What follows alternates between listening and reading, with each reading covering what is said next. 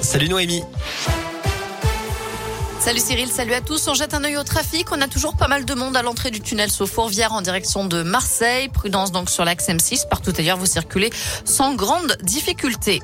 À la une, je voterai pour Emmanuel Macron parce que je crois qu'il a l'expérience nécessaire pour faire face à une grave crise internationale plus complexe que jamais, parce que son projet économique met la valorisation du travail au centre de toutes ses priorités, parce que son engagement européen est clair et sans ambiguïté. Il est, en l'état actuel des choses, le seul en situation d'agir.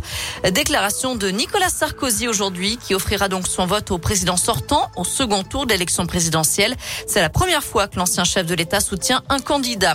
Emmanuel Macron a reçu également l'appui de Lionel Jospin, l'ancien Premier ministre socialiste. Et la campagne de l'entre-deux tours se poursuit. Le président sortant a rencontré aujourd'hui des soignants dans le Grand Est, tandis que la candidate Rassemblement national tiendra une conférence de presse sur la démocratie et l'exercice du pouvoir avant d'aller aux 20h de TF1 ce soir. Marine Le Pen écarte l'idée d'intégrer Éric Zemmour dans son gouvernement. Dans la région, cette découverte surprenante à Vénissieux, neuf obus ont été retrouvés hier sur un chantier du réseau de chauffage. Les démineurs sont intervenus. Des tirs de mortier sur des pompiers, c'était dimanche soir au Mas du Taureau à Vaux-en-Velin. Le syndicat Sud a publié une vidéo sur Internet et dénonce des tentatives d'homicide. Il réclame l'interdiction de la vente des feux d'artifice aux particuliers. Toujours de fortes rafales de vent dans nos départements. Le Rhône, la Loire et la Haute-Loire restent en vigilance jaune, vent violent jusqu'en milieu d'après-midi. Météo France prévoit des pointes à 65 km heure. Ces rafales devraient ensuite se calmer progressivement. Je rappelle que le Rhône est également en vigilance jaune pour le risque de crue en ce qui concerne la Saône. En Ukraine, six personnes ont été tuées par balle, ont été retrouvées dans un sous-sol dans la banlieue de Kiev. Il s'agissait principalement de civils. Une enquête a donc été ouverte.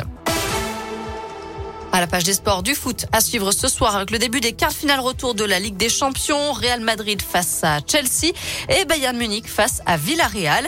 Et puis en foot féminin, l'équipe de France affronte la Slovénie à la clé, un billet pour la Coupe du Monde 2023. Un nul suffirait aux Bleus pour se qualifier. Un mot de basket aussi avec ce derby en championnat ce soir. L'Asvel 3e joue sur le parquet des Rouennais 13e.